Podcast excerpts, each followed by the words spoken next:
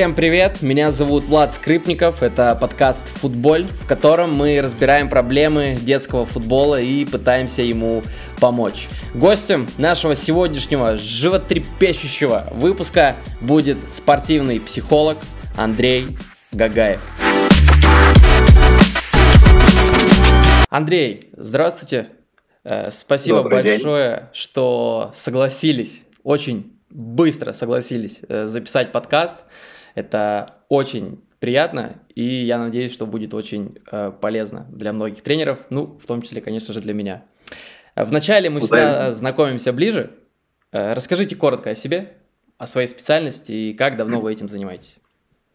А, я занимаюсь спортивной психологией. А, это очень такое узкое направление, которое я занял уже 16 лет назад к настоящему моменту. То есть я к настоящему моменту освоил 28 видов спорта а, в плане ведения а, спортсменов и их индивидуальной подготовки к соревнованиям, к играм. Это как командные виды спорта, так и индивидуальные. Я работаю в формате нейропрограммирования.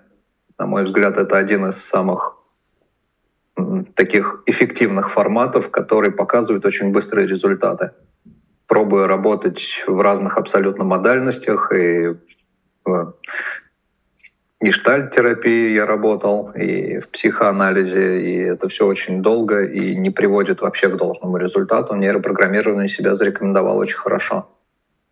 А, ну, работаю, как я уже сказал, достаточно давно, а, сталкиваюсь с разными ситуациями. У меня есть формат э, когда я работаю с, индивидуально со спортсменом, формат работы с командой, формат работы по обучению тренеров, э, формат курсов для родителей. В общем, я стараюсь к этому подходить системно. Э, вот, наверное, пожалуй, это вкратце по моей специфике. Угу, супер. То есть я правильно понимаю, у вас есть какие-то курсы обучения для тренеров конкретно, да? Да, в том числе, да. Угу. да. Обязательно всю эту информацию потом еще у вас уточню. Э, скажите, можно вот вкратце, простыми словами, нейропрограммирование? Это что означает? База, база NLP, нейролингвистического программирования, направление, которое было открыто в прошлом веке еще, но не очень активно используется в спорте. Знаете, почему-то его в основном ему обучают с точки зрения манипуляций или, или каких-то еще вот таких моментов, которые совершенно не экологичны для нас, как для людей. Но в целом это, это моделирование опыта. Mm-hmm. У нас есть успешный человек, который в своем виде спорта добился mm-hmm. хороших результатов. И возникает очень интересный вопрос, а каким образом он к этому пришел.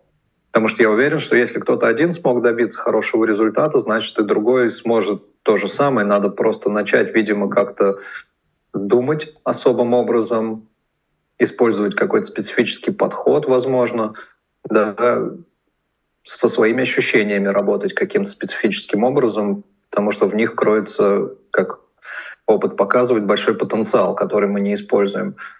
И вот, э, вот этот момент, как это смоделировать и передать этот опыт другому спортсмену, mm-hmm. это как раз основная суть нейролингвистики. Да, mm-hmm. То есть нейро — это наша, собственно, нейросеть, которая обладает всем, всей совокупностью опыта. Э, ну, лингвистика — это неотъемлемая часть нашего взаимодействия, да, вербальный аппарат и так далее. Эм, очень интересное направление, на самом деле. Круто. То есть, э, можно сказать, мы берем ячейки, какие-то полезные памяти да, из другого человека и вставляем, интегрируем их. Э, да. Друг. Круто. Да. И смотрим на опыте, что получается. Это непрерывный эксперимент. Супер, круто. И сразу еще быстренький вопрос. Э, с кем, какие виды спорта сложнее? Вот с кем работать тяжелее психологически? Э, с индивидуальными видами спорта или с командными? Знаете, на самом деле тяжелее с командными, потому что для того, чтобы добиться хорошего результата в командном виде спорта, надо работать со всей командой. Угу. В идеале. И просто получается то, что это не то чтобы тяжелее, а это гораздо больший объем, угу. который надо проделать. Но я показал, что на самом деле, работая выборочно с некоторыми членами команды, а именно, на мой взгляд, в первую очередь психотерапии должны подлежать вратари и нападающие. Это две первых категории, которые однозначно подпадают под э, психологическую подготовку ну, специализированную. Ну, вратари, я так понимаю, потому что они как бы все время отдельно от коллектива и тренируются, да? А да, у них вообще очень, наверное, самая сложная позиция на поле это у вратаря, потому что что в хоккее, что в футболе, что в гандболе, они постоянно находятся в статике. Угу и на них лежит очень большая часть ответственности, особенно в детском спорте. Знаете, чуть что, вратарь — дырка. Значит, вратарь виноват всегда, да, если пропустил. Вратарь всегда виноват, да, и им как-то приходится справляться с этим грузом ответственности, который вся команда переваливает очень часто на вратаря. Это во взрослом спорте уже меньше с этим сталкиваешься, а в детском спорте это сплошь и рядом. Ну, и не всегда тренеру удается подвести игроков к тому, что, ребят, гол забили, все молодцы, гол пропустили, проблема общая, mm-hmm. да, а не вратаря в отдельности. Конечно. Конечно. Поэтому здесь да. Ну и а нападающие это такая каста, которая призвана, в общем-то, поражать ворота соперника. И там они сталкиваются с очень большим количеством нюансов, таким как скорость принятия решения, таким как я там боюсь что я не попаду, например. Ну, и поэтому я не, да, поэтому я не буду бить, я лучше отдам пас. Хотя ситуация это может быть как раз такая, чтобы самому пробить, да. Угу. Ну, ну и так далее. Там очень много проблем вылезает. То есть я вообще считаю, что в командном виде спорта мы должны рассматривать каждого игрока как самостоятельную боевую единицу. Безусловно. И так, то есть у каждого, конечно, есть общекомандная цель, да, выиграть турнир, выиграть игру там и так далее но при этом и у каждого игрока есть своя собственная цель, и он ее должен себе ставить и идти к ней, как собственная реализация. И тогда будет все эффективно. Да, согласен, супер. Э, кстати, вот про вратарей, да, я сразу вспоминаю, вот из личного опыта, даже когда вот играли профессионально футбол, всегда не понимал, на тот момент я почему-то не понимал, э, почему вратари так сильно выматываются вот после игры. И я говорю, ты же ничего не делал, абсолютно, ты же просто стоишь и все и смотришь. Он говорит, ты не понимаешь, как, насколько тяжело морально морально быть все время собранным, сконцентрированным и ждать вот этого. Там бывает одна ситуация за игру, да, и нужно быть вот эту секунду собранным. Вот, то есть 90 минут да. ты просто стоишь, если ты эту секунду проспал, ты плохой, ты виноват. Ты сидишь там на скамейке, как обычно бывает потом. Да, это очень сложно. Да, согласен, согласен. Так, давайте мы сначала с вами разберем самые базовые ситуации вот, по взаимоотношению, вообще по ситуациям, какие бывают там между тренером, родителем и ребенком. Так, первый момент. Э, цитирую тренера, который обращается к родителю. Частая ситуация. Если на ребенка не кричать, то он вырастет тряпкой. Вы этого хотите? Что можете ответить такому тренеру? Что можно сказать вообще ему? Знаете, я, я считаю, что любую информацию можно донести спокойно. А, на самом деле мы очень часто сталкиваемся с повышенной эмоциональностью тренеров. И я когда вот начинаю ребятам читать э, лекции да, по, именно по психологии преподавания, скажем так, я очень большой акцент делаю на том, что крик — это, это проблема тренера. Это не его инструмент, это его проблема. Угу.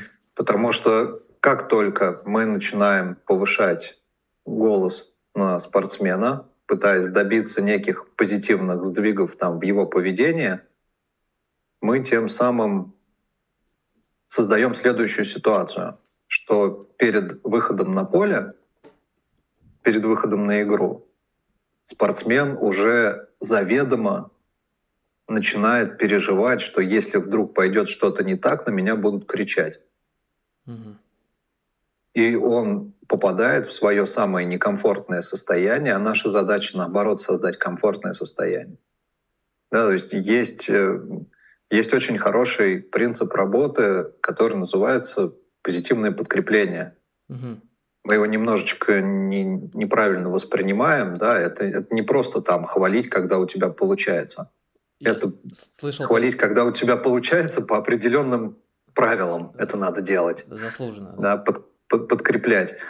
Но нам надо сделать так, чтобы команда работала эффективно. Через крик изначально эффективно не получится. Мы будем все время сталкиваться с внутренним сопротивлением в ребенке. Угу. Да, поэтому Тренер, который так говорит, он просто, знаете, за счет этого убеждения, вот то, что вы сказали, это убеждение тренера, да, он за счет этого убеждения пытается сам себе объяснить, почему не получается не кричать.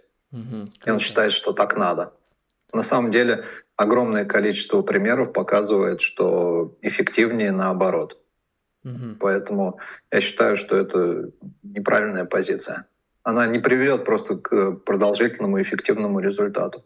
Она просто Тут, неэффективна, да. Тут, в частности, ну, знаете, ну, попробуйте просто поставить себя на место человека, на которого кричат. Что вы чувствуете при этом? Ну, ничего позитивного явно, да, ничего хорошего. И навряд ли человек, который на нас кричит, будет вызывать в нас уважение к нему. А уважение — это один из первых инструментов, который приходит на помощь в подростковом периоде. Потому что если мы можем, допустим, ребенка там 8, в 9, в 10 даже лет там, заставить что-то делать, да, то в 14-15 он скажет, иди нафиг. Да, как часто и бывает. А у нас нет, а у нас нет инструментов, чтобы его заставить. Все, мы его не можем взять за руку, мы его не можем принудить к чему-то. Это уже взрослая личность. Угу. И там все управление в команде будет держаться только за счет уважения к тренеру. Если... Тренер сказал, это беспрекословно. Все, тренер сказал, но это уважение надо заслужить, выстроить его, понимаете? А за счет крика его не выстроишь. В общем, правильно я понимаю, если базу не заложить, условно, до 12 лет, да, вот эту психологическую, то потом ребенка уже не вытянуть оттуда. То есть не Сложно. Сложно. Потом сложнее гораздо, да. Круто. А вот э, еще вопрос сразу. Э, как вы считаете, вот поведение тренера на игре, а каким оно должно быть? Просто вот сейчас мнение, так сказать, в тренерском сообществе делится. Кто-то говорит за то, что тренер должен молчать все время на играх, да, то есть на тренировках, понятно, да, корректировки, подсказ, mm-hmm. все на голосе для темпа и в том числе. Э, но на игре уже понятно, да, тренер не может, по сути, да, прям помочь, чему-то научить. Вот, и многие говорят, что нужно на игре молчать. Кто-то с этим не согласен, например, говорит, что наоборот тренер должен быть на игре на голосе. Это не касается чего-то негативного, то есть э, на голосе, но в плане, наоборот, таком э, позитивном подбадривать. И кто-то вот говорит, что даже то есть на ребят плохо влияет то, если тренер будет позитивно как бы кричать, там, подбадривать будет на голосе, но на них это плохо влияет. Вот можете вот как-то вот сказать, вот как в идеале лучшее поведение? Какое? Знаете, вот в каждой команде выстраивается какая-то своя собственная тактика взаимодействия с тренером. Угу. Если, ну, то есть однозначно негативного влияния быть не должно. Да, вообще мы должны очень четко понимать, что между тренером и спортсменами не бывает нейтрального взаимодействия. Угу тренер влияет всегда. То есть либо он влияет позитивно, либо негативно. Угу. И нам очень часто кажется, что если я ничего не говорю, то я никак не влияю. Да. Нет, влияете. Да, да. Да, то есть э, вопрос в том, что тренер должен очень четко понимать, а как его игрокам эффективнее в его команде потому что здесь очень важен индивидуальный подход. Вот угу. какому-то игроку надо показать просто условно палец вверх, там, что ты молодец, и все это внутри него зажигает, еще больше дает ему энергии двигаться, да. Кому-то надо там условно пригрозить пальцем, сказать, что там аккуратно. Но однозначно без жестких эмоций. То есть, когда я в свое время проходил обучение в ФК Барселона у психологов, которые работают с футболистами в Барселоне, Самое первое, на что обращали внимание по поводу тренерского состава, то, что тренер не должен испытывать эйфории при победе и не должен испытывать гнева при поражении. Угу. То есть полная саморегуляция, чего у нас абсолютно отсутствует. Угу. В футболе еще там более как-то лайтовая ситуация, а в хоккее вообще катастрофа. Ну, хоккей, Просто, да, принято, ну, что это стереотипно, наверное, да, такой жесткий мужской вид спорта, как будто и там надо. Да, да, поэтому я считаю, что на играх должна быть разумная корректировка действий, то есть общее направление движения команды, потому что тренеру со стороны, если он опытный, ему виднее, со стороны всегда виднее, чем из ситуации на поле. Конечно. И вот у нас всегда должна, должна, должно быть понимание, знаете, вот конструктивная критика и неконструктивная. Конструктивная критика содержит в себе подсказку или совет какой-то. А не конструктивное, это там вы все дураки, или там да что ты делаешь, или вот этого быть не должно. Это заводит в ступор. Быстрее, а если мы... мощнее. Да, а если мы игроку говорим конкретно там вот держись, держи вот этот фланг или там перестройся в, в другое там как-то, потому mm-hmm. что тренеру виднее, что ну, по делу, допустим, по делу, все да, по, по делу, по, по тактике. Мы готовимся к одной игре с командой, а команда, например, соперника выходит, играет совершенно ну, ну, другими звеньями. Угу. Да. И игроки могут сразу не сообразить, что происходит, а тренеру должно быть видно. И он в этом плане может, конечно, дать полезную информацию игрокам. На то он и тренер, он руководитель. Он понимает, кого заменить, кого выпустить, как перестроить игру, да, на что обратить. Может быть, надо по центру давить, а может быть, по флангам. И это, опять же, тренеру со стороны виднее. В этом плане он может серьезно помочь. Конечно. Конечно. Э, так, и э, коронка от родителей. Вот э, когда особенно нового мальчика приводят, и вначале ага. такая фраза всегда прилетает. Только можно с моим пожестче, а то по-другому он не понимает. Что будет правильным вот сразу ответить вот на такую фразу? Спасибо, я учту. Знаете, но, но на самом деле здесь вопрос тогда к родителю и к его философии воспитания. Да, потому что, опять же, я уверен, что в своей основе дети абсолютно не глупые и во многом даже, может быть, мудрее, чем взрослые. Вопрос в том, что когда у ребенка с родителем есть такой, присутствует такой элемент, как нарушенные взаимоотношения, то, то это проблема родителя. Uh-huh, uh-huh. И если родитель так будет говорить, тренеру изначально стоит вообще, может быть, повнимательнее присмотреться, а что с климатом в семье происходит у этого спортсмена. Mm-hmm. Если он ну, будет глубоко, глубоко с этим разбираться. Либо психолог в команде должен обратить на это внимание, да, почему данный ребенок Uh, допустим, приходит в себя только если на него накричать. Это какая-то, видимо, семейная стратегия, которая тоже в будущем себя проявит очень негативно. Угу. Вот.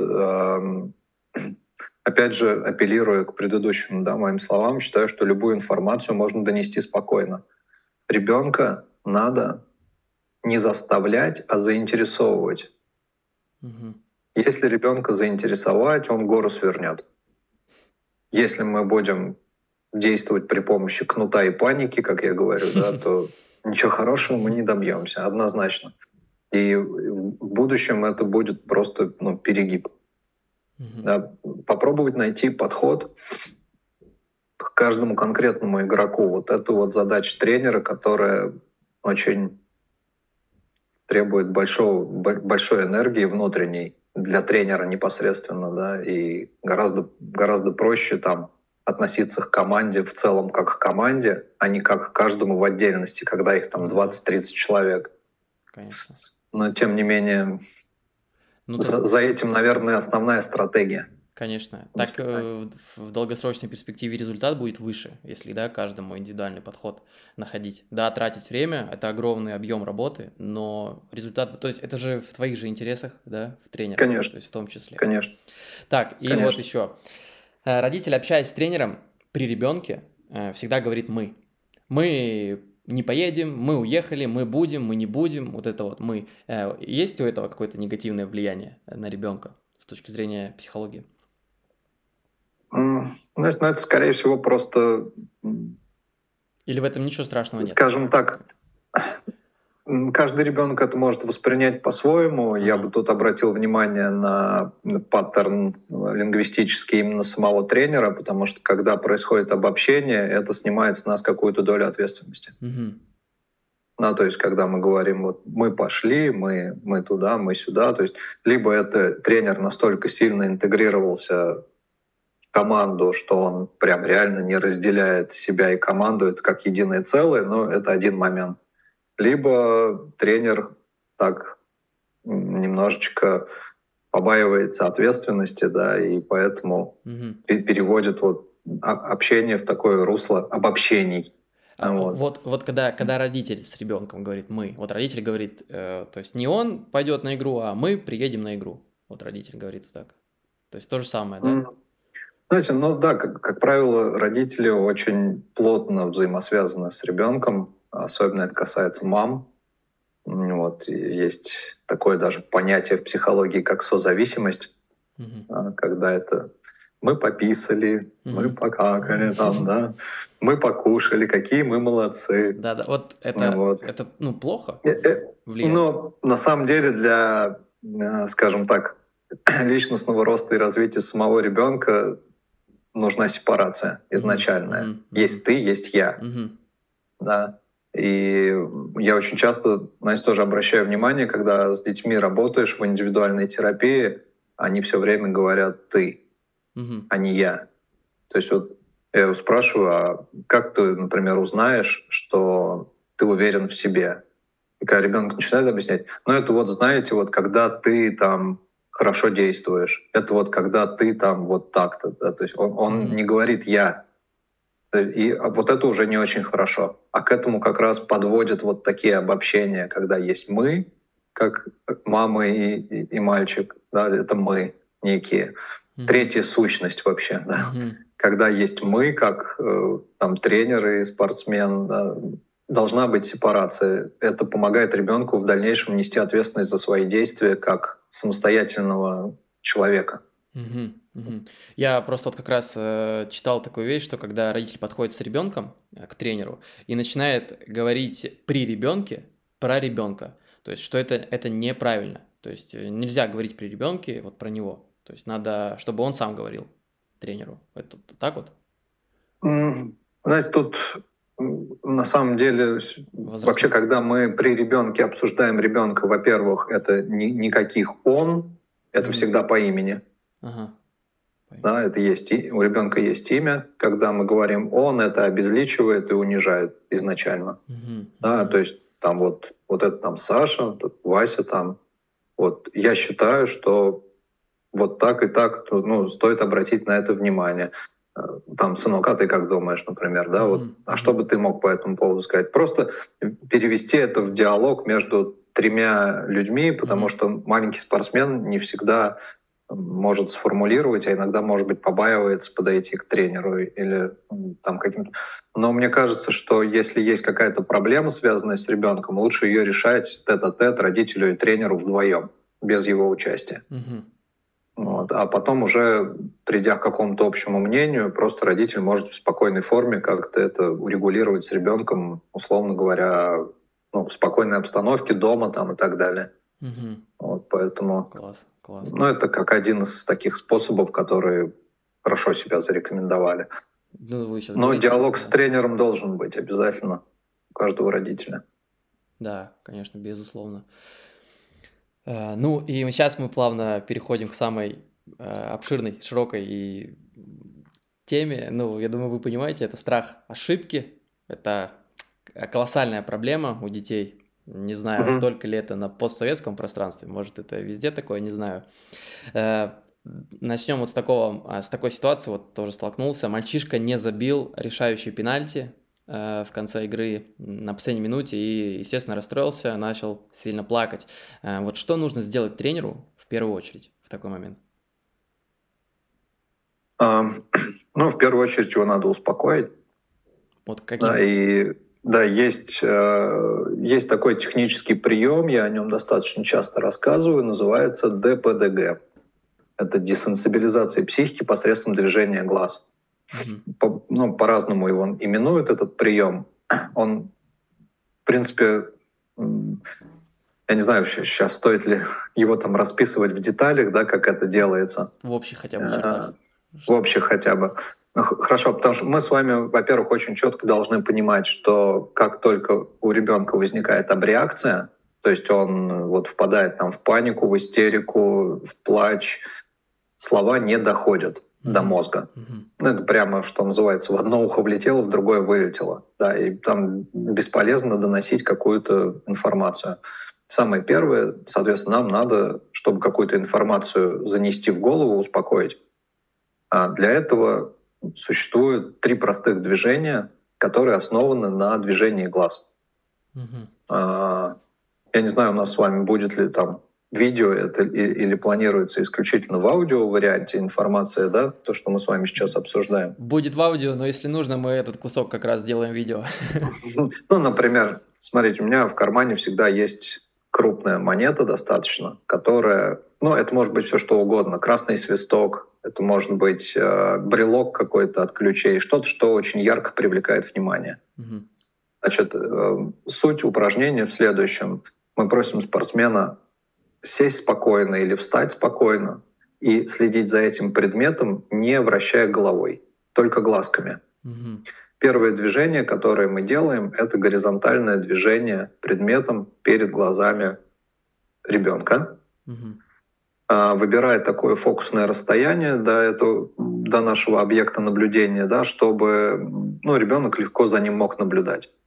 И наша задача такая, мы выбираем такую амплитуду, чтобы глазки э, спортсмена, который наблюдает за этим объектом, максимально ну, как бы выполняли максимальную амплитуду от внешнего уголка глаза ко внутреннему, а вот движение зрачка. Мы прямо отслеживаем это движение зрачка. Вот он поехал в эту сторону, поехал в эту сторону. 10-12 вот таких вот горизонтальных движений. Mm-hmm. Обычно после этого я спортсмена прошу прямо на секунду закрыть глаза, открыть, снова объект наблюдения. Второе движение — это горизонтальная восьмерка. Mm-hmm. И опять задача абсолютно та же самая — следить за ней, не, не вращая головой, только глазами. Но они уже выполняют, зрач, зрачок глаза выполняет уже другую траекторию да, внутри нас. Вот похожую на горизонтальную восьмерку. Угу. И третья серия движений — это круговое движение в любую сторону. То же самое, да, чтобы вот зрачок максимально амплитудно ходил в глазнице. Угу как правило, э, таких движений первая серия там 10-12 движений, вторая серия горизонтальная 10-12 движений. Как правило, к концу второй серии ребенок успокаивается. И это занимает на самом деле 20-30 секунд времени. Хм. То есть это не надо при этом ему ничего говорить, ничего упрашивать. Это будет еще только хуже. Надо просто следить за предметом. Я, я считаю, что ребенку самому неприятно плакать, на самом деле. И он просто не может э, что-то с этим поделать, он не может с этим справиться. Э, как правило, на мой взгляд, вот такая абреакция, такой плач возникает из-за того, что в голову попал очень большой пласт информации сразу же, который ребенок не может переработать. Угу. Да, то есть это и эмоция какая-то, и предположения о будущем, и суждения о себе самом, и как обо мне подумают со стороны, и, и там вот эта вот вся каша, которая падает, как, знаете, кирпич такой вот, на душу. Mm-hmm. Да? И ребенок не знает, что с этим делать, и возникает плач. И за счет движения глаз, вот в такой последовательности, мы как бы дробим эту информацию, потому что у нас глаза очень активно участвуют в информативном процессе, который в голове происходит. Да, поэтому здесь можно, допустим, добавить еще такой момент, что, допустим, когда твои глаза едут вправо, ты сжимаешь правую руку, когда твои глаза едут влево, ты сжимаешь левую руку. Синхронизация такая происходит, но это даже не обязательно. Как правило, вот этих трех движений волшебных, как я их называю, бывает вполне достаточно, чтобы ребенка успокоить быстро. вот. Круто. Круто. Ну, а, а дальше надо понимать, какую позицию сам тренер занимает. Да, то есть я вот общаюсь, допустим, с э, игроками, с русскоязычными, которые тренируются в Канаде, в Соединенных Штатах, э, с хоккеистами, например. Да, ну, тут все будет идентично. И спрашиваю, ребята, как тренер реагирует, когда вы ошибаетесь или проигрываете? Они нам говорят только э, good job, э, хорошая работа. Мы, говорим 8-0 проиграем, и выходим с игры, нам говорят, ребят, молод, все молодцы. Это дети? Да, да и дети, и подростки. Mm. Да. И здесь вопрос к тому, что тренер, как он относится к самому процессу, да, нам очень важно, чтобы тренер научился делать выводы самостоятельно из того, а что пошло не так. И эти выводы уметь э, проанализировать и что-то поменять в деятельности для того, чтобы в следующий раз выиграть. А вот это эмоциональное, там, вы все там такие-то, такие-то, да я вас сейчас всех, да, я тебя посажу на скамейку, ты у меня вообще никогда с этой скамейки запасных не выйдешь, если ты так будешь играть. Вот это, ну, как говорится, воспитание через кнут и панику, я это называю. Да? Там пряниками часто даже не пахнет вообще да. в этом процессе. То, что вы говорили, это проблема тренера, опять же. Это опять проблема тренера, да. Потому что он должен четко понимать, что как только есть негативное воздействие на поведение спортсмена, то на площадке начинает происходить следующее. Как только спортсмен получает, допустим, мяч, он будет стараться как можно быстрее от него избавиться, чтобы только не ошибиться. Угу. Знаете, мы как только запрещаем ребенку ошибаться, он в 90% случаев вообще перестает делать. Угу. А нам надо, чтобы он учился делать самостоятельно. А делать без ошибок, ну мы не роботы. Да и роботы-то иногда ошибаются. Угу. И вот этот маленький нюанс, что разрешить спортсмену ошибаться. Не не помещать его в клетку наказания вот этого. Да? Ну, ошибся, хорошо, мы можем потом просто э, после игры обсудить, а что пошло не так, и как можно было бы еще поступить в данной ситуации. Да? Опять же, без эмоций, сухой аналитический разбор. Но как только это ругань и наказание, это сразу же можно... Вот ко мне приходят ребята в 18-20 лет, я работаю с игроками, в том числе и высших дивизионов, да, и в России, и не только в России. И у них такая же проблема, они боятся ошибиться. И они выходят на поле вот такие закованные уже изначально, уже еще даже ничего не произошло, а они уже все напряжены. Какая там может быть эффективная игра? Да, у игрока есть оптимальное боевое состояние. Он должен научиться в него попадать волевым усилием наказание не способствует попаданию в оптимальное боевое состояние. Вот. Э, Поэтому эта стратегия ведущая вообще в никуда. Да, это согласен. Вот сейчас мы еще как раз это обсудим. Вот два самых главных страха детей. Вот как раз, да, это. Э, вы сейчас сказали про спортсменов и то, что да, это ведет в никуда. Я сразу почему-то вспоминаю всегда, когда я играл, вот и почему я профессионально закончил играть, потому что в какой-то момент я просто разлюбил футбол. Вот просто разлюбил из-за того, что он мне доставлял очень много стресса. То есть uh-huh. я пришел по любви, а потом из-за э, постоянных каких-то криков от тренера, от тех, кто старше в команде, там уже как бы старички, которые были, они вот э, довели до такого, что я просто не хотел выходить на тренировки. И даже сейчас, вот когда меня зовут, давай поиграем, там любительская лига какая-то 8 на 8, я говорю, я не хочу, а я просто не хочу играть. Вот настолько вот, uh-huh. вот тренировать, да, играть не хочу. И я просто вспоминаю вот то, что вы сказали. Когда я выходил на поле, я понимал, что я сейчас попаду в этот стресс огромный, а, я просаживался физически. То есть я не мог... Я, во-первых, я делал то, вот я потом там анализировал через несколько часов, и я думаю, а что я делал на поле? Я бы так никогда не сделал в спокойной обстановке. Вот никогда. Угу. Я принимал такие глупые решения, и я был просто в шоке. И самое главное, что я физически себе плохо чувствовал постоянно. Я не мог дышать, я плохо восстанавливался, у меня забивались ноги постоянно, и я не понимал, что со мной. Вообще вот я готов, у меня как бы состояние идеальное, ну, грубо говоря, физически там все, вес в норме, все uh-huh. в норме. И я просто, пере... я вот, меня это убивало. А потом я боялся, когда я вот выходил в следующий раз на игру, я боялся уже не только давления, в первую очередь я боялся, что я просяду физически. И у меня была такая задача, просто не просесть физически, где-то экономить силы, вот я об этом думал, вообще не об игре. Uh-huh. Вот до такого вот я дошел, и в итоге я закончил, потому что я сказал, все, я не могу, ну, я больше не uh-huh. могу просто. Вот кошмар. Вот это был просто, да. Да, представляю. Э, реакция на стресс, она всегда идет через вот, тело. Вот это... Да, и вот это изли... излишнее напряжение, которое внутреннее возникает, оно очень часто приводит вот к тому, что вы описываете.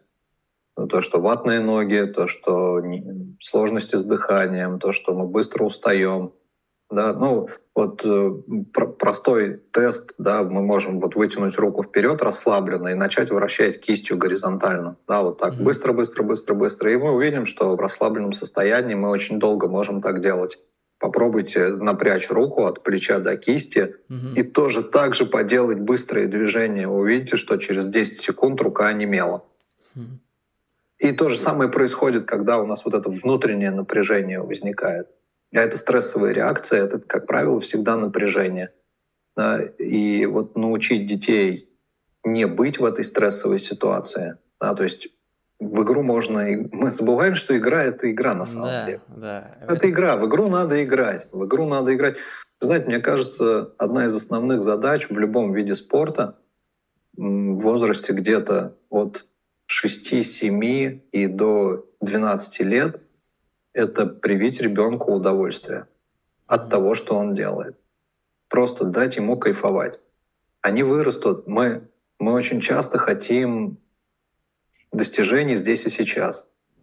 И мы этим, вот этой стратегией мы убиваем вообще все физическое воспитание. А это же физическое воспитание. Это привить культуру получения кайфа от нагрузки. Угу. Кайфа от процесса, от самого, от того, что ты делаешь. Если нам до 12 лет удалось с этой задачей справиться, команда дальше выстрелит, вообще не заметим как.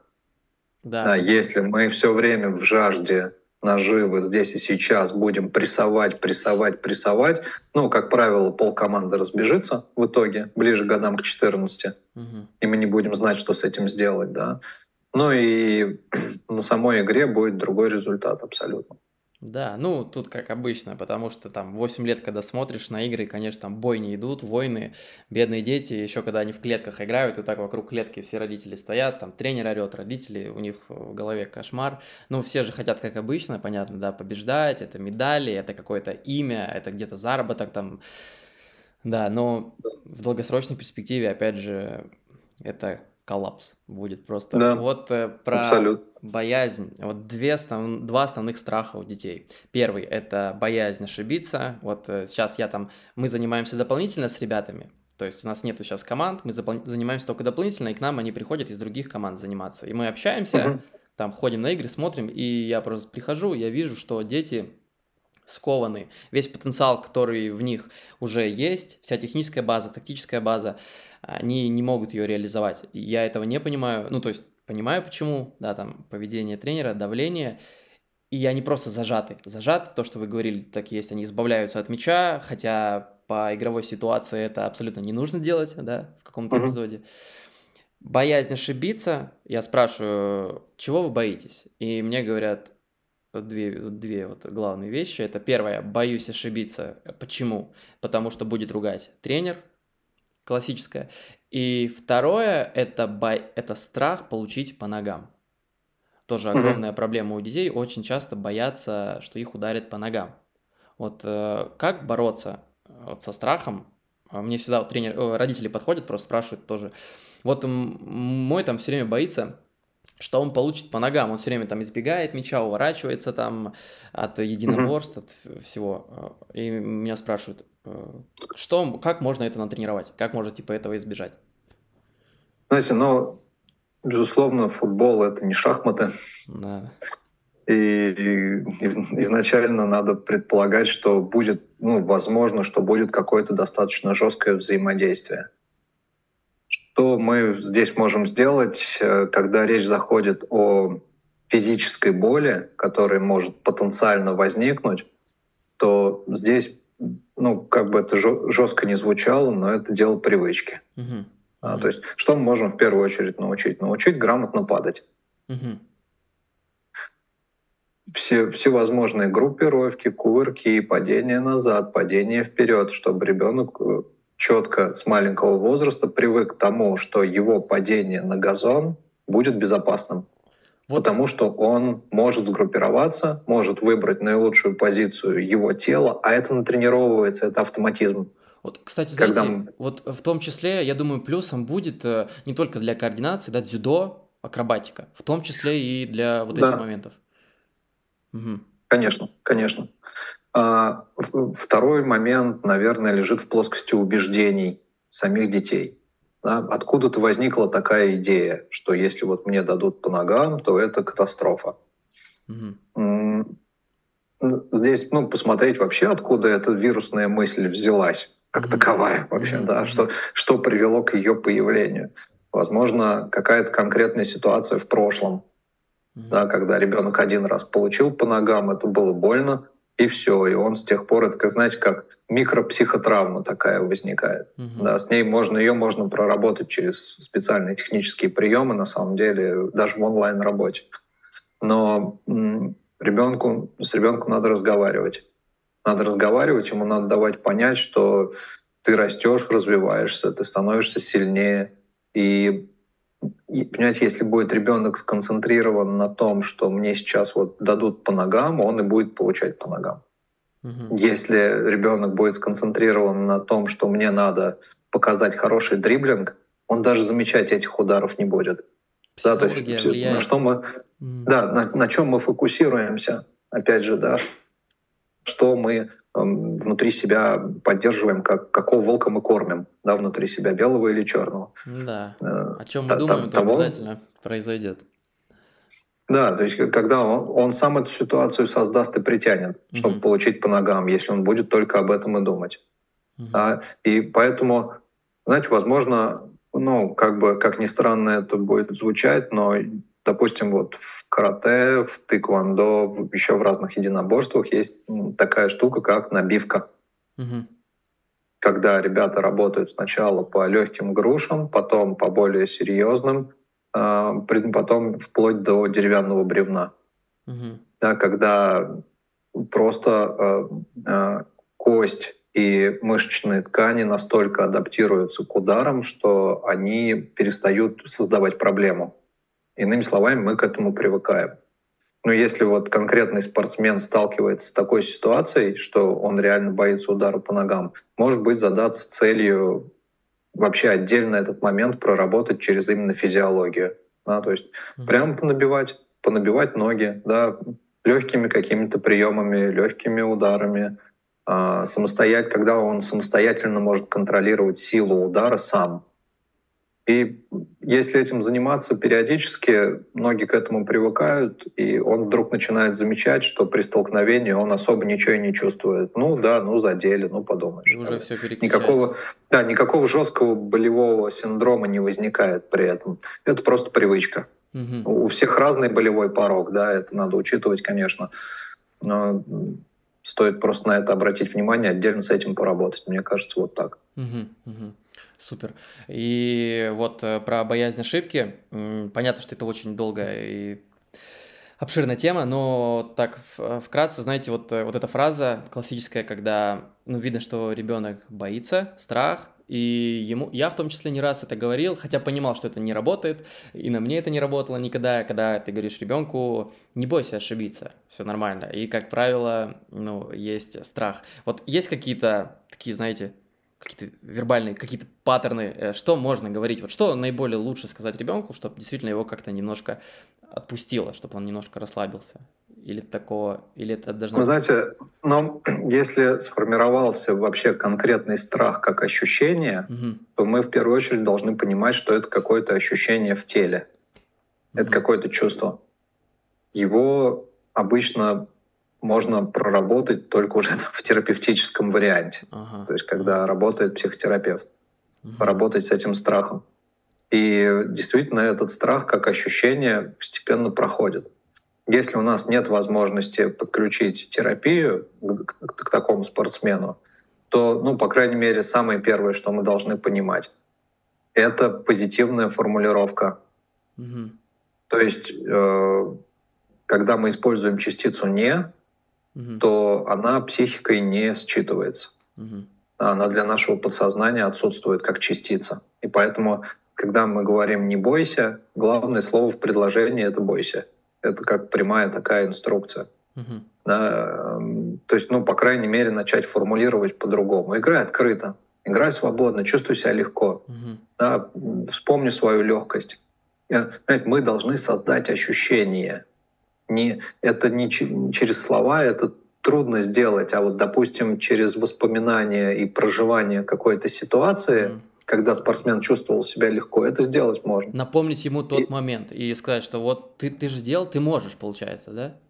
Да, прямо условно сесть с ним на пару минут, попросить его закрыть глаза, да, и сделать так, чтобы вот тот момент, когда он играл легко, чтобы он прям его прожил это внутри как себя. Как в фильмах, как в фильмах, вот когда флешбэк идет, но это работает да, действительно. Да.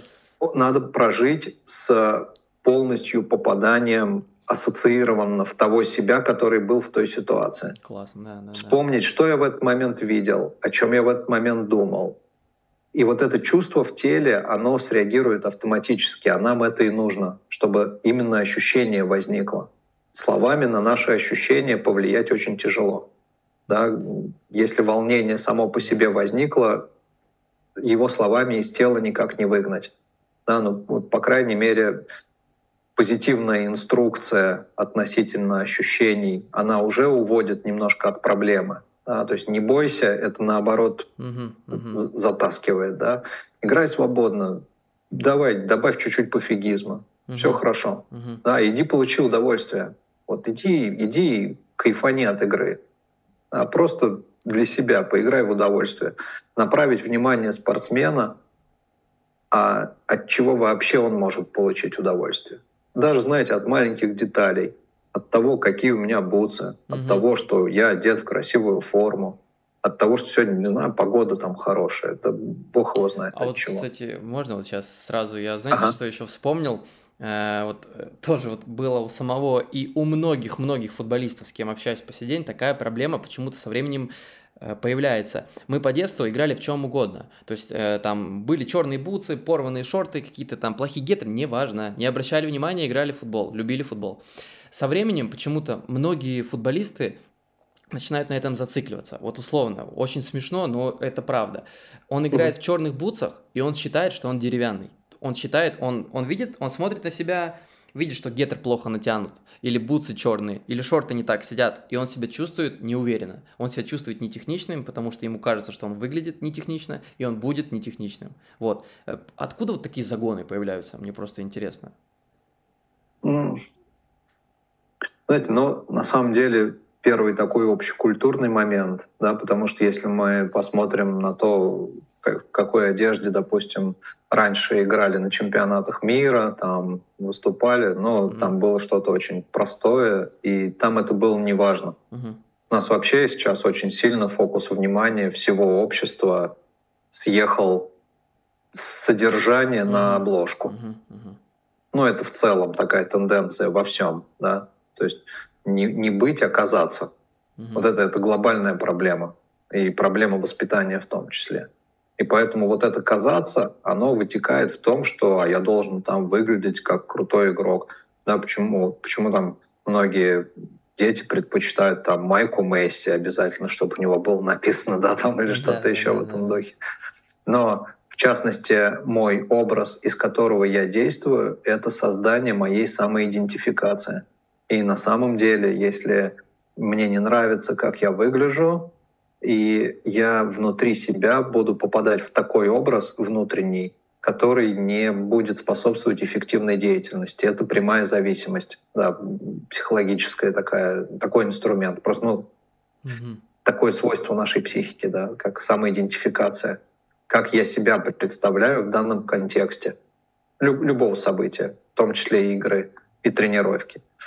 Поэтому ну, этот вопрос очень легко решается. На самом деле ребенку должно просто нравиться то, в чем он одет. Угу. Он должен, ну, не вот там кайфовать от себя, знаете, там, о, какой я красавец, но ему должно быть комфортно. Да, да. Он должен понимать.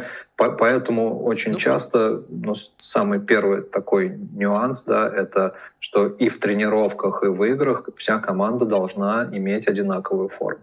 Угу. Это подчеркивает командное взаимодействие, командный дух, пусть даже там могут быть майки разных цветов, да, немножко для игры, ну, игровых ситуаций, да, чтобы не запутаться там друг в друге. Mm-hmm. Вот. Но тем не менее максимально одинаковая форма. Mm-hmm. Бутсы одинаковые на всю команду. Э, гетры одинакового цвета, mm-hmm. шорты одинаковые, майки одинаковые. Да, это, это команда. Команда начинается извне и потом переходит вовнутрь в том числе. Угу. Вот вы сказали про важно, чтобы ребенок чувствовал себя комфортно, да, в том числе как бы по э, как он выглядит, и тоже вот важный момент, многие тренеры, знаете, там, особенно в академиях, там мальчик сделал новую прическу, красиво выбрился, или ракет поставил, особенно вот раньше мода такая была, и он э, э, там видит этот директор или тренер, и он говорит, ты что, клоун? Ну, типа, ну, давайте побрейся нормально. Вот. Угу. Это, это же должно быть абсолютно нормально, что он в прическе. Конечно. Абсолютно Конечно. никак. А, просто всегда такой вопрос, а вот тебе как тренеру, какая разница? Да, да, да. Какая у него прическа? Да. А может у него там длинные волосы? Это же... Я, у меня у меня ребенок в детстве очень хотел такие длинные волосики иметь. Угу. Сейчас, сейчас ему 16, он 50 раз все поменялось, угу. он ходит там до, с хорошей обычной стрижкой. Но у него раньше были такие волосы до плеч. Вот ему так нравилось. Нравилось, нравилось. Твой, твой вопрос. А, пришли заниматься карате. Тренер такой, о, что у нас как девочка. Угу, угу это был последний поход к этому тренеру. Все, свободен сразу. Да, это вот эти вот тренерские проекции внутренние, они, знаете, настолько в нас внутри живут во многих обиженные дети, угу. недолюбленные в детстве, и мы все это транслируем потом на тех, кого сейчас беремся воспитывать. Я считаю, что каждый тренер должен пройти курс психотерапии. Реально. Реально. Для того, чтобы перестать свои внутренние проекции навязывать на детей. Научиться саморегуляции, научиться грамотно реагировать в стрессовой ситуации. Однозначно. Тот курс психологии и педагогики, который тренеры получают в институте, он ни о чем. Просто ни о чем. Это теория, которую никто никогда не применяет на практике. Ну, как, как обычно. А вот поучиться, не то что даже поучиться воздействовать на команду, а проработать свои собственные затыки. Ну, все же мы люди, угу. да, и какого, кого-то из тренеров будет что-то одно обижать, например. Хотя вообще сам факт «я обиделся на спортсмена» — это не поведение взрослого человека. Это поведение твоего внутреннего ребенка, угу. который там сидит и вот обижается он, понимаешь ли, да? Ну как так можно? Перед тобой там мальчишка там 12 лет, и ты, взрослый дядя такой, я на тебя обиделся. Это что за детский сад вообще? Что мы хотим там воспитать? Да? Кто? Твой внутренний ребенок сейчас будет воспитывать вот этого парня 12-летнего. Из этого ничего не получится. Угу. Ты же примером должен быть как тренер, да? должен об этом знать. Угу. Но очень часто внутренние автоматизмы, которые наработались вот, вот у самих тренеров из детства, из, от их тренеров перешло, да, и это во многих видах спорта проявляется, они проецируются на команду, и результат получается не очень хороший. Да. Э, давайте вот сейчас э, как бы перейдем, да, с боязни э, ошибиться. Вот следующее. Вот, ну, это как бы уже везде есть, все это знают, что нельзя сравнивать детей, но правильно ли будет ставить ребенка в пример вот при всех. Если он что-то действительно хорошо сделал, какое-то упражнение, что-то у него получилось, и будет ли правильно похвалить его при всех? Однозначно ругать при всех нельзя. Ругать нельзя. Угу. Да. Мы можем, да, мы можем ребенку, если мы четко видим, что вот какой-то спортсмен, значит, показывает в данном техническом упражнении хороший там хороший дриблинг, да, хорошее владение мячом, угу. да, мы можем обратить внимание коллектива на то, что м, вот для вас это сейчас в этом упражнении ролевая модель. Посмотрите, попробуйте повторить. Но при этом мы должны постараться создать условия, чтобы ребенок, которого мы ставим в пример, не, нос к небу не задрал угу. и корону на себя не одевал. Я обычно советую очень просто взять спортсмена одного, двух, трех, у которых это упражнение не получается, взять ребенка, у которого получается хорошо, и наделить его небольшой на время функцией тренера. Научи их. Просто научи их, как делать. Это принцип монте да, то есть когда тот, у которого получается лучше, делится опытом с тем, у которого... Но ты несешь ответственность за то, как у них будет получаться. А не, будет, а не будут ли дети, как бы, знаете, ну, завидовать? Или как, как даже правильно назвать эту эмоцию? Ну, так пренебрежительно относиться к этому, то что почему он меня учит, он такой же, как и я. Такого не будет? Ну, если тренер обладает силой в коллективе, как правило, Значит, mm-hmm. вот такие эксперименты, они не обсуждаются mm-hmm. с, с точки зрения спортсменов. Но можно менять детей, mm-hmm. да, то есть, а в другом упражнении у кого-то у другого чуть лучше получается. Mm-hmm. Можно взять его пример. Mm-hmm. Да. Потому что на самом деле, почему мы берем пример того, у которого получается хорошо? Это а, моделирование поведения через наблюдение. То есть либо сам тренер показывает, как надо, и у него должно получаться безукоризненно, либо спортсмены, у которых не очень хорошо получается, должны наблюдать за кем-то, у которых получ... у, кого, у кого получается хорошо. И, и, и для этого мы вот выхватываем кого-то из команды, делаем его на время ролевой модели угу. Для того, чтобы остальные тоже поучились.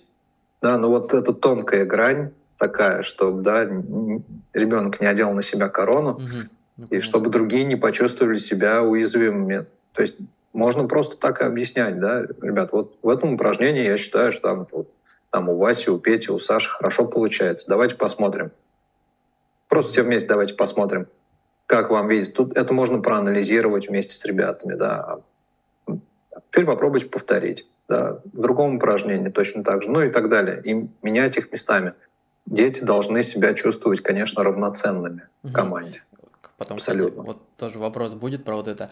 Э, ага. Система наказаний, вот еще. Э, система наказаний, когда какая должна быть система наказаний? ну, естественно, бывают ситуации, когда дети, да, там балуются или куда-то там мяч ударил, в кого-то попал, э, вот это вот часто. Э, как, вот, что делать в такой момент тренеру? Э, какое применять, э, ну, не то что наказание, ну, как бы какой-то кнут, да? Вот что-то же угу. нужно сделать в любом случае. Что будет правильным? Смотрите, на мой взгляд, правильным это после тренировки остаться с таким спортсменом один на один и поговорить с ним просто. То есть уже... Особенно если это системно. После появляется. тренировки, не в этом моменте, когда он попал. Да. Понимаете, вот мы с вами что должны понять? Есть такая функция, как подкрепление поведения. Что такое подкрепление поведения? Основное подкрепление поведения — это внимание, которое уделяется этому поведению. Угу это основной вид подкрепления со стороны взрослых. Это как, вот знаете, если у ребенка истерика, и мы ай-яй-яй, ой-ой-ой, сейчас мы давай там, вот ребенок упал на пол там в магазине и бьет руками, ногами, что значит мне вот это надо. Ну, пусть лежит и бьет, если ему так хочется. Да, не надо на это реагировать. Мы в любом случае, любой своей реакцией, уделением внимания этому поведению, мы его подкрепляем. Он хочет просто Поэтому получить есть... внимание, да? А, да, да. Есть понимание того, что есть позитивное подкрепление, есть негативное подкрепление. Но и то, и другое — это подкрепление для поведения. Угу. И э, вообще любой наш процесс воспитания, если мы его разложим на простой механизм, то он делится всего на два крупных блока. Первое — привить поведение которое мы хотим, чтобы проявлялось у ребенка, и второе — избавиться от поведения, которое мы не хотим, чтобы у него проявлялось. Все. Вот и все воспитание. Но тем не менее, а, то поведение, которое нам нравится, мы почти не поощряем, а зато то поведение, которое нам не нравится, мы столько ему уделяем внимания, что мы его тем самым подкармливаем, подкармливаем, и оно проявляется еще ярче. Раз, а потом мы думаем, что за фигня, да, почему так? Да потому что мы сами уделили этому очень большое внимание. Ну, да. Да, да. Сам, сам вот факт какого-то ну, скажем так, нарушения поведения произошел там на тренировке, да, Тренировка продолжается, ничего не произошло. Но после тренировки надо это проанализировать, но только один на один со спортсменом. Угу. Прямо в тренерскую его позвать и не ругать, нет, объяснить, просто попробовать разобраться, почему было так, угу. а как можно еще по-другому. Поставить этого спортсмена на место других ребят мысленно, да, а как ты думаешь, там, а он что почувствовал, если mm там кто-то кого-то там обозвал, накричал и так далее. Да. mm очень часто у нас была э, такая практика, когда мы нападающих делали вратарями. Чтоб, защитников. Чтобы они поняли, делали, какая ответственность. Делали вратарями, да. Поживите в шкуре вратаря, посмотрите. Да, давай, вот ты сейчас пропустил, тебе и так да, плохо, на тебя сейчас еще начнут орать, ты дырка там, и, а что ты тогда будешь чувствовать? Все время учим анализировать ощущения внутренние, которые возникают. Конечно. Да, поэтому, но продолжая отвечать на ваш вопрос, я считаю, что э, наказания должны быть одинаковыми. То есть, знаете, как это должен быть некий перечень санкций, угу. и дети должны его знать. И для всех это должно применяться в равной мере одинаково. То есть, э, чтобы это не было чем-то каждый раз придумкой тренера. Да? Угу. Вот, ребят, у нас есть вот так, такой перечень. Если вы нарушаете это, это, это и это, 100 отжиманий. Угу. Очень хорошее наказание, которое способствует физическому развитию. Да, да. Это, это нас подводит к тому, что в каждой команде должен быть перечень этих правил, угу. который должен быть установлен тренером вообще изначально, как только команда собралась первый раз. Это некие общие требования для всех, включая родителей. Да, да, такие некие правила, кодекс какой-то, да, должен быть. Кодекс а вот, какой-то команды, да, абсолютно. А вот, э, скажите, смотрите, я вот еще читал такую вещь, что возможно наказывать вот таким способом, чтобы ребенок сам выбирал наказание. Вот если он в чем-то провинился, и ты говоришь ребенку, хорошо, там твой поступок действительно там был, ну, допустим, недостойный, э, выбирай себе наказание. Вот так вот. Вот это как... Э, ну, мы вот так вот делали, это на самом деле немножко так расслабляло, то есть не вызывало какого-то гнева там или мести, чувства. Вот, как бы выбирая наказание, ребенок смотрит, типа, хм, типа, ничего себе, типа, а как что, такое, немножко улыбка. Как это вообще, вот, имеет место быть? Ну, это имеет место быть, да. Имеет место быть. Меня часто спрашивают там, а вот если мы ребенка поощряем деньгами, а можно? Да если это работает, почему нет? Да, пусть учится. Главное, чтобы это срабатывало. Да, действительно, потому что но мы должны апеллировать к чему? Смотри, это не моя эмоцион, не мой эмоциональный взрыв и не мой, эм, знаете, не мое проявление доминантности в данной ситуации, mm-hmm. а это наш уговор. Да, да, да. Изначальный договор, что и ты его знаешь. И если ты идешь сознательно на нарушение, то ты сознательно понимаешь, к чему это приводит. Да, законы такие, локальные законы. Да, угу. да закон. Закон, который мы должны соблюдать. Извини, даже если мне сейчас тебя не хочется наказывать, но если мы будем нарушать закон, это плохо повлияет на весь коллектив. Поэтому я вынужден тебя наказать за это. Поэтому, ну да, выбирай сам, что ты хочешь. Отжиматься, отжиматься или приседать. Да, там условно. Mm-hmm. Пожалуйста. И сразу вот еще сюда, э, вот когда ребенок один, бывает такое, что конфликтует со всеми. Ну, конфликтный ребенок, да, проблемы в коллективе со всеми, у него постоянные стычки. Вот. Лучший выход из этой ситуации будет какой? То есть, понятно, общение, да? Поговорить с родителем, отправить его к психологу. Угу. Если это из раза, если это из раза в раз повторяется, отчисление? Да. Угу. Да, не, несмотря на то, что даже это может быть хороший игрок, это будет один из первых триггеров развала команды вообще в целом. Угу. Важный момент. Вот, как, да, потому что и должны родителям изначально тоже эту мысль доносить о том, что, ребят, у нас команда, а не сборище людей по интересам. А команда — это в первую очередь взаимное уважение и доверие. Из конфликтов взаимного уважения не будет. И тот, кто систематично влезает в конфликт, тренер имеет право не быть психологом и не идти на, знаете, такую терапевтическую работу с этим спортсменом.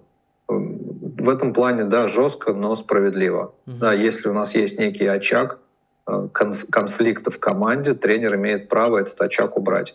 Мы можем раз поговорить с родителями, два поговорить, три поговорить, отправить, предупредить, что, отправить да, что в случае чего либо вы решаете эту проблему, э, либо я, у меня нет времени ее решать. Я, я вы, для меня главная эффективность команды в целом. Если ребенок идет на многократное нарушение вот такого правопорядка нашего внутреннего, он просто отчисляется за условно неуспеваемость по поведению. Угу, вот. угу, понял. Спасибо. Важный момент очень. И вот еще вы сказали до этого как раз там был момент, что если можно давать деньги, то, ну, можно, значит, давать деньги, да, там. Вот э, частая ситуация. Родители тоже говорили, еще давно была такая практика, э, что э, родители подходят и говорят, давайте мы им будем давать э, там после игр там шоколадки, браслетики, вот им это очень нравится. И вот такой вопрос сразу всплывает, вот вообще ну, правильно ли это мотивация? И как нужно мотивировать? Знаете, на самом деле мотивация, вообще мотивация это процесс. Угу. То есть это не акт конкретный, угу. а это выстроенный набор поощрений, заинтересовывания. Мы всегда должны на, на первое место ставить удовольствие ребенка. Угу. Удовольствие от того, что он делает. Поэтому если это способствует повышению хорошего эмоционального фона, ну почему нет? Угу. Можно, можно поощрять, можно собираться там на какие-то и не то, что можно, а нужно да, на какие-то мероприятия общекомандные, Вопрос не связанные с футболом. Тимбилдинг, да. Тимбилдинг, да, желательно, желательно. А просто, знаете, вот какая ситуация, многие говорят, что, ну, это внешняя мотивация, да, там, за шоколадку он будет играть, там, за шоколадку, за браслетик, не понимая, э, чему он учится, не понимая самой игры, что он должен играть, понимая эту игру и обучаясь вот этой игре. Вот. А так у него будет мотивация другая, там, браслетик. Он там играет, не знает, что делает, он понимает, что ради браслетика. Вот с этой точки. Не, вы знаете, на самом деле э, у нас все обучение происходит в тренировочном процессе. Там у нас нет шоколадок и браслетиков, угу. а любая игра — это праздник. Согласен. Да?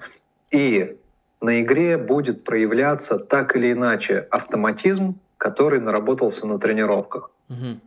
А что этот автоматизм включает? Шоколадка, 500 рублей, э, там что-то еще позитивное, что для ребенка там реально, да, если, не знаю, общий поход в лазертаг какой-то, там, да, да что угодно. Без разницы, что будет мотивирующим фактором. Uh-huh. Да, он этот автоматизм должен показать, ну, извиняюсь за тавтологию, на автомате. Uh-huh. Uh-huh. Вот. Поэтому как, какой мотивирующий инструмент мы применяем, здесь это второстепенно. Ну, главное, знаете, главное, чтобы это было общее, да, там тренер говорит, так, там все, допустим, получат, там, ну, там, мы браслет, поедем в лазертак, там, хорошо сыграем, да, там, поедем в лазертак, допустим. Главное, чтобы да. не было так, что это вот делает выборочно какой-то родитель, говорит, так, забьешь 500 рублей. И начинается вот это. Он вообще вне системы играет, просто сам по себе. Вот такого не должно быть, естественно, да? Да, да. Э, это общекомандная игра. Угу. Таким образом можно премировать в каких-то индивидуальных видах спорта, когда все зависит от конкретного спортсмена. Да, я много раз обращал внимание, что, знаете, такая, допустим, ну сейчас параллельный пример, да, в, там, в хоккее перед турниром э, папа стоит и сыну говорит, так, чтобы ты мне сегодня три шайбы привез. Это что за интересная такая установка? А потом я наблюдаю за тем, как этот игрок ни с кем не делится, ломится вперед, потому что же мне надо папу удовлетворить, его хотелки. И в итоге это не игра команды, это единоличничество, которое не приводит вообще ни к какому результату. У него сразу шайбу отбирают, и все на этом заканчивается. А потом ему влетает от папы за то, что ты не привез мне три шайбы. Круг замкнулся, история на этом заканчивается. Эффективные тренировки. Поэтому, да, э, родителям надо, понимаете, мне кажется, надо вообще устраивать почаще собрания с родителями и обсуждать с ними вот эти темы. Как мотивировать, что говорить ребенку и так далее. Потому что очень многие, а вот у меня ребенок играет в защите, а я хочу, чтобы он играл в нападении. Да, классика. На, надо понимать, что каждый на своем месте, и это место незаменимо. Если тебя как защитника не будет, да вся остальная игра рассыпется. Почувствуй свою важность, важность. Угу. на этом месте. Да, и отрабатывай на 100% ту роль, которую тебе дали в команде. Угу. Потому что, ну, конечно, в идеале, чтобы спортсмен был согласен со своей ролью. Вот, потому что если он будет не согласен, будет очень много косяков угу. в его игре. Угу. Просто как внутреннее сопротивление будет проявляться. Но и родители это должны понимать, что это командная игра, командный результат. Да, и ваш ребенок играет очень важную роль в команде. Неважно, он защитник, полузащитник, центральный, крайний, вратарь, кто он. Угу. Он частичка коллектива. Без него игра не получится. Угу. И вот это важный момент. И вот в том числе вот про родителей. А, Вот что, что им а, можно говорить, что им нельзя? Вот какой у них должен быть тоже какой-то кодекс свой? Что говорить ни в коем случае нельзя а, после игры? Частая проблема. А, ругать. Ни в коем случае вообще... Нельзя ругать. А обсуждать игру можно?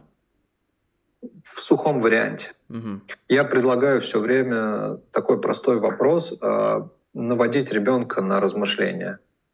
То есть не, не комментировать самому, а задавать вопросы. Угу. Что получилось, что не получилось, что бы ты мог исправить, а что бы ты хотел исправить. Да, а в чем ты был превосходен вообще. Пусть ребенок сам учится анализировать свое поведение. Угу. Это гораздо больше результата даст. Угу. Второе, что нельзя категорически делать, это обсуждать тренера на кухне. Угу. При ребенке именно. Да. Ну, знаете, обсуждение Нет. на кухне, это дети все слышат так или иначе. Ну, да, да, да, да. То есть вообще, в смысле, вообще не критиковать подрывать, работу тренера. Подрывать авторитет, да.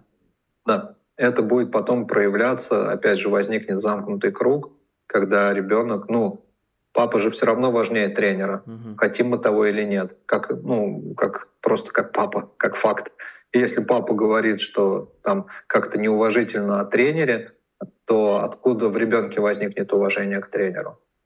Да, поэтому родителям, приходя в любую команду работать, я им говорю, что это запрещено, все табу.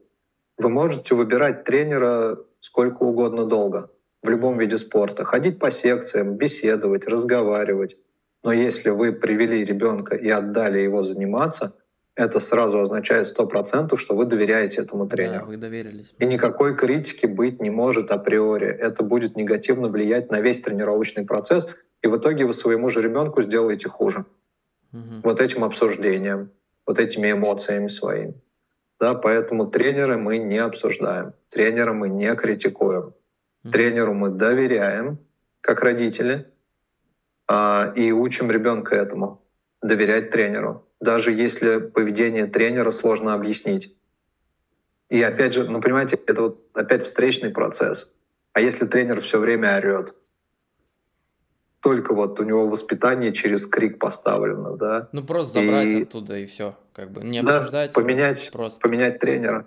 Да. Потому что а как ребенок будет доверять человеку, который на меня постоянно орет? Как он его будет уважать? Вот. То есть уважение всегда надо помнить, что это парадоксальный ресурс чем я больше его дал, тем больше получу обратно. Его нельзя выменить или купить. Его можно только дать изначально. И вот это должен быть встречный процесс. Родитель должен демонстрировать уважение к тренеру, тренер должен демонстрировать уважение к игрокам. И тогда получится очень хороший коллектив. Да, согласен. Э, вот, кстати, когда я вас спрашивал, э, был первый вопрос там, когда а вы что хотите, чтобы ваш ребенок вырос тряпкой, если на него не кричать.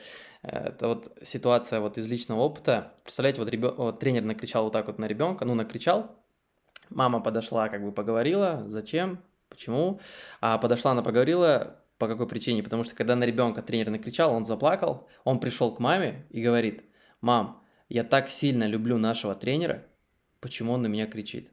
Вот когда угу. она мне это рассказала потом, эту ситуацию, что была, ну, меня это поразило, насколько, да, вот ребенок правильно себя повел в этой ситуации, да, не начал там... Еще бы интереснее было, если бы он это тренеру сказал. Да, это вообще его, наверное, пронзило просто насквозь. И поставил бы на место сразу. Это насколько действительно, да, высокое поведение. Да, тренер бы с ума сошел. Согласен. Э, смотрите, вот тренер э, друг, да, должен быть, тренер должен быть другом, и тренер в то же время авторитет. Вот в некоторых школах футбольных, конкретно мы сейчас говорим, э, применяется практика общения между тренером и ребенком на ты.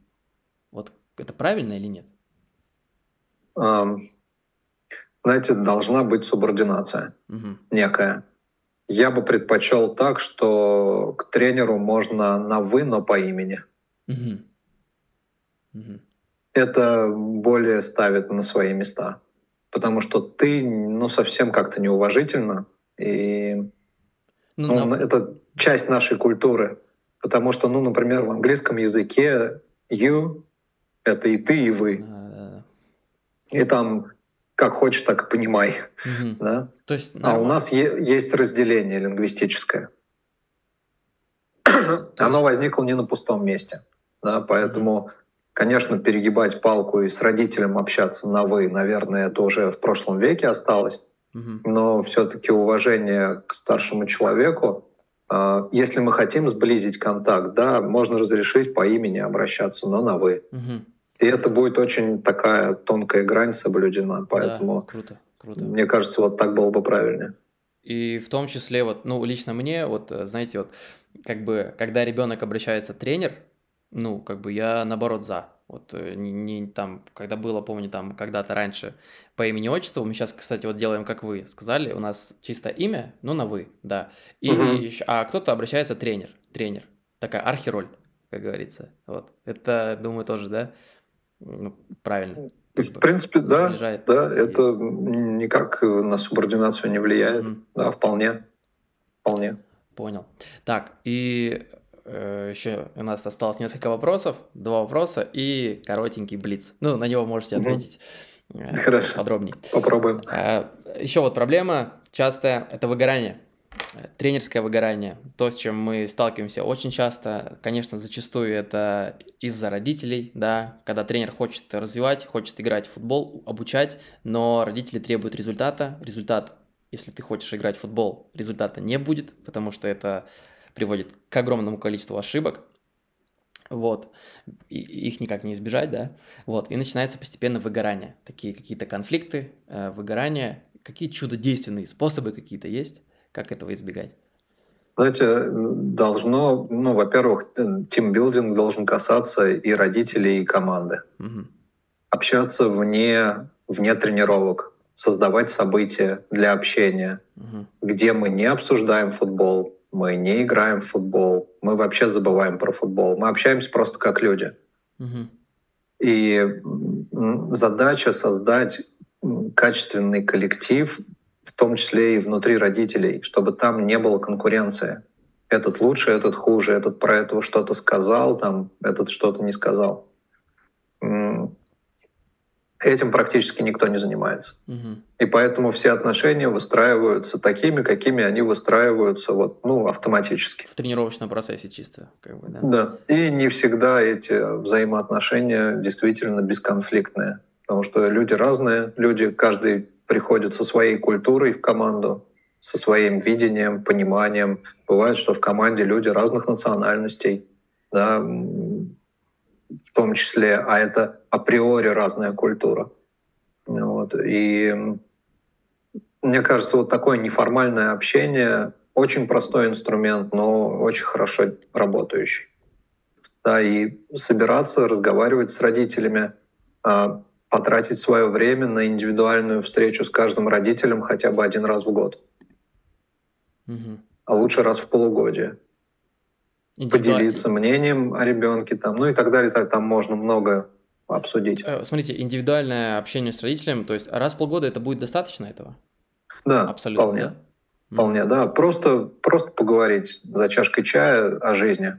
Угу. Да, в принципе, послушать, а чем родитель живет, какие у него вопросы, проблемы, сомнения, что бы ему хотелось, да.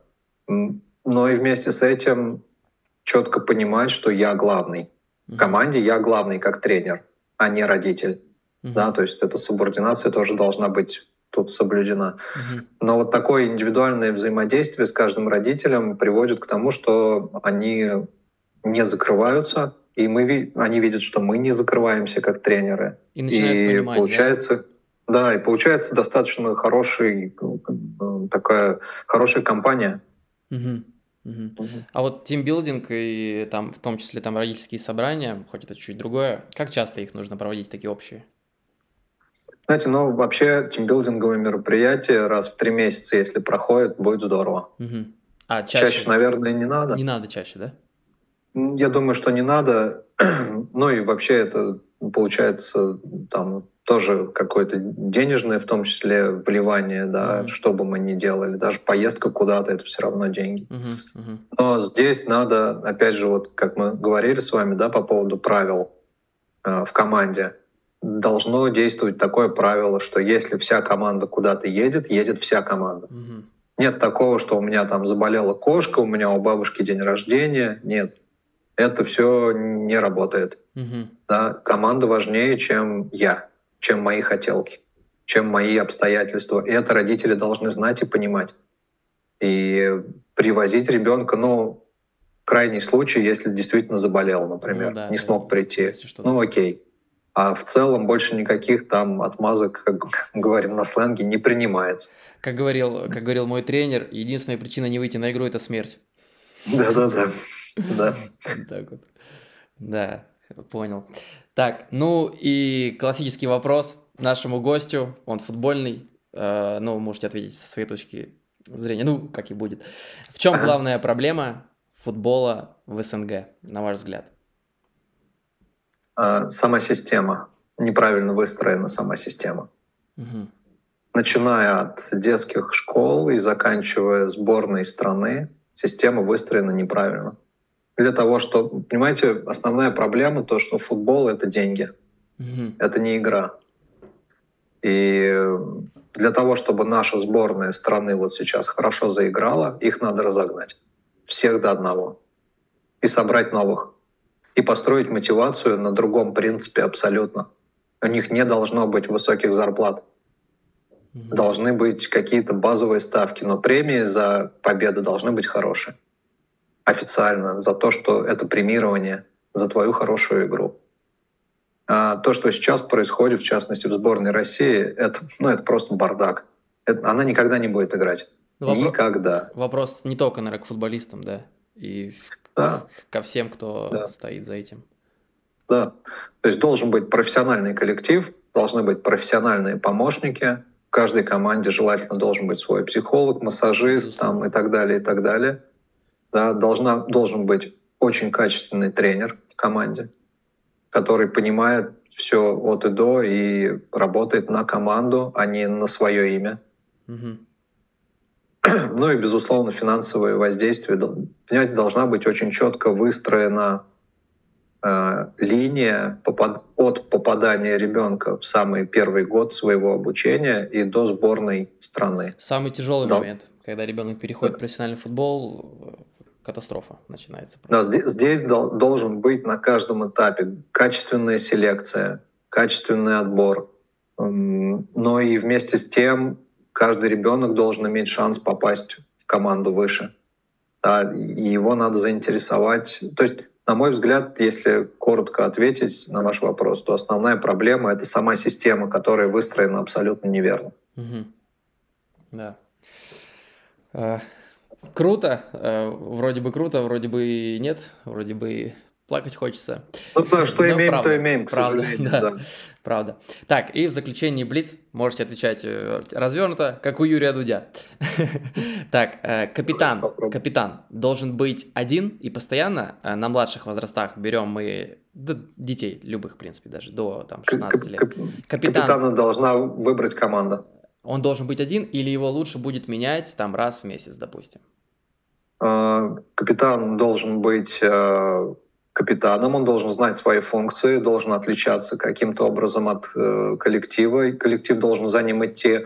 Но главное, капитана дол- должна выбирать и переизбирать команда угу. целиком, не назначаться. Угу. Может быть раз в полгода, может быть раз в квартал. Угу. Дать разным ребятам шанс, но если команда выбирает одного и того же человека, значит такая суть.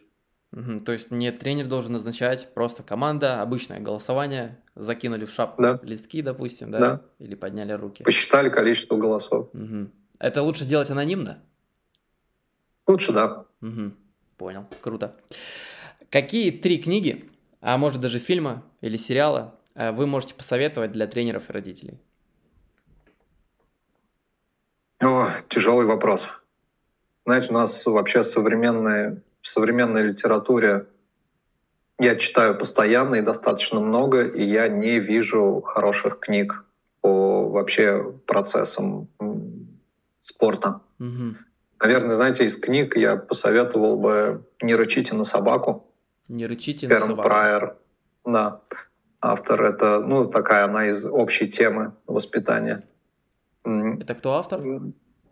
А, если я не ошибаюсь, Кэрон Прайер. Это девушка, которая пишет о воспитании детей. Э, сама она дрессировщик дельфинов. У, прикольно. Э, как раз про позитивное подкрепление. Тот инструмент, который стоит освоить. Угу. Um, по-моему, еще книга называлась «Чем меньше, тем лучше», «Чем меньше, тем больше». Но я сейчас не вспомню точно название. Угу. Метод клейкой ленты в воспитании. Метод Волшебная изолента, как я ее называю. Тоже про позитивное подкрепление детей и понимание роста и вообще воспитательного процесса самого, к чему он приводит. К тому, какие инструменты мы выбираем для поощрения и наказания. В конечном счете к этому многое сводится. Угу. Ну, да, из фильмов, знаете, ну, достаточно неплохие такие мотивирующие фильмы, фильмы, которые в последнее время делает наш, допустим, там, не знаю, российский кинопрокат. Это и лед, и движение вверх, угу. и про шахматистов.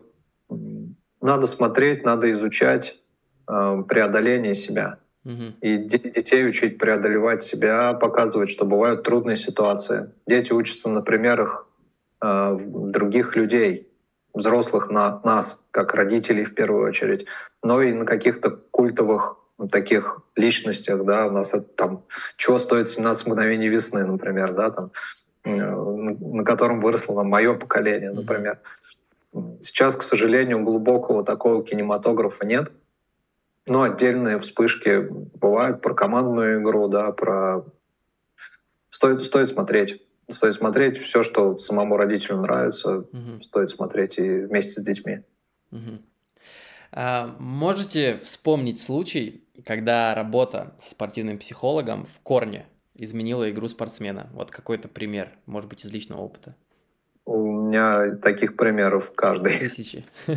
Понимаете, на самом деле, если мы эффективно подходим к процессу психологической подготовки спортсмена, игра в корне меняется автоматически. То есть она становится такой же, как на тренировке. То есть, ну, было такое, знаете, было такое, что спортсмен э, разломан психологически, там, сумасшедший страх ошибиться, боязнь, там, неуверенность, и в ходе какого, какой-то работы он просто преобразовался настолько, что многие даже сказали, как такое невозможно. Да, да, да. То есть такое да. бывает. Это ну, сплошь и рядом. Да. Это у меня один из основных, эм, скажем так, параметров на входе от клиента, который звучит, это я не понимаю, что происходит, но играть не могу. Угу. А в тренировке играю хорошо, а на играх все куда-то девается.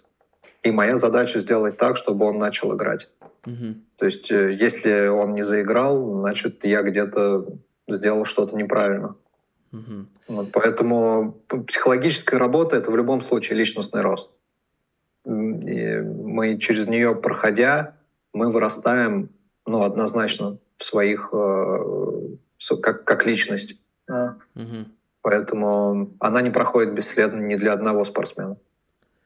А были ли обратные случаи? Когда ничего не помогло? Бывает такое? Бывает такое, были такие случаи. Могу привести пару таких примеров. Ну, приведите, да, хотя бы примеры. Как, когда э, ребенка родитель приводит на, к психологической работе насильственным способом, угу. и ребенок изначально просто не хочет ничего делать. Просто не хочет. Э, есть такой пример, когда ребенку категорически не нравится свой вид спорта, а родитель говорит, нет, я сказал, ты у меня будешь фигуристом. А он не хочет. Понимаете, он рисовать хочет. Угу. И мы можем прыгнуть через собственную голову, да, и вылезти из кожи вон, мы не сможем позитивно повлиять на такого ребенка. Просто вся наша работа будет заблокирована. То есть если ребенок не хочет работать со специалистом, это ни к чему не приведет. И еще один момент, к которому можно тоже быть готовым так морально. Были у меня такие примеры, когда ребенок, приходя на психологическую работу, в итоге принимал решение уйти из своего вида спорта. Угу. Но он переходил в другой, и там начинал показывать хороший результат. Просто когда действительно ребенок тренировался не в своем виде, но не нравится изначально. Ну, у нас вот, поэтому... речь идет про помощь ребенку, не конкретно, что он должен быть там футболистом, да, правильно? Если там у него, и там, или хоккеистом, если у него задача помочь, может, действительно это просто не его. То есть я понимаю, да. если ребенок не хочет, если нет желания, только в этом случае нельзя ему помочь. То есть, если да. у него есть хоть чуть желания, но огромные проблемы, всегда можно. Все решается, все решаемо. Супер, супер. И э, какие пожелания э, вы можете или советы вы можете сейчас сказать э, тем тренерам, кто будет нас слушать, родителям маленьких футболистов? Родителям всегда помнить, что самое первое, мы действуем из любви к ребенку. И это изначально ставит все на свои места, и никакого морального, физического там насилия сразу же оно все просто отпадает, знаете. Когда мы действуем «я тебя люблю», это в первую очередь угу. стоит э, тренером. Уважайте спортсменов, разнообразьте тренировочный процесс и заинтересовывайте ребят. Угу. Пусть они играют в удовольствие, не надо их ругать, не надо их оскорблять, унижать, э, надо им дать возможность раскрыться. И это в ваших силах как тренеров сто процентов. Просто думать все время стратегически о том, что вы делаете. И, наверное, и тренерам, и родителям общаться и быть командой. Если вы хотите, чтобы дети были у вас в команде и были командой, вы сами должны стать командой родителей, которые не кричат из-за забора, что ты делаешь, а которые стоят, поют песни детям и заряжают их эмоционально. Знаете, группа поддержки такая с барабанами. Угу. Вот это классно. Да. А всю эту критику оставьте, оставьте тренеру. Пусть тренер разбирается, что было не так и что можно поменять. И не надо критиковать ребенка, его надо любить.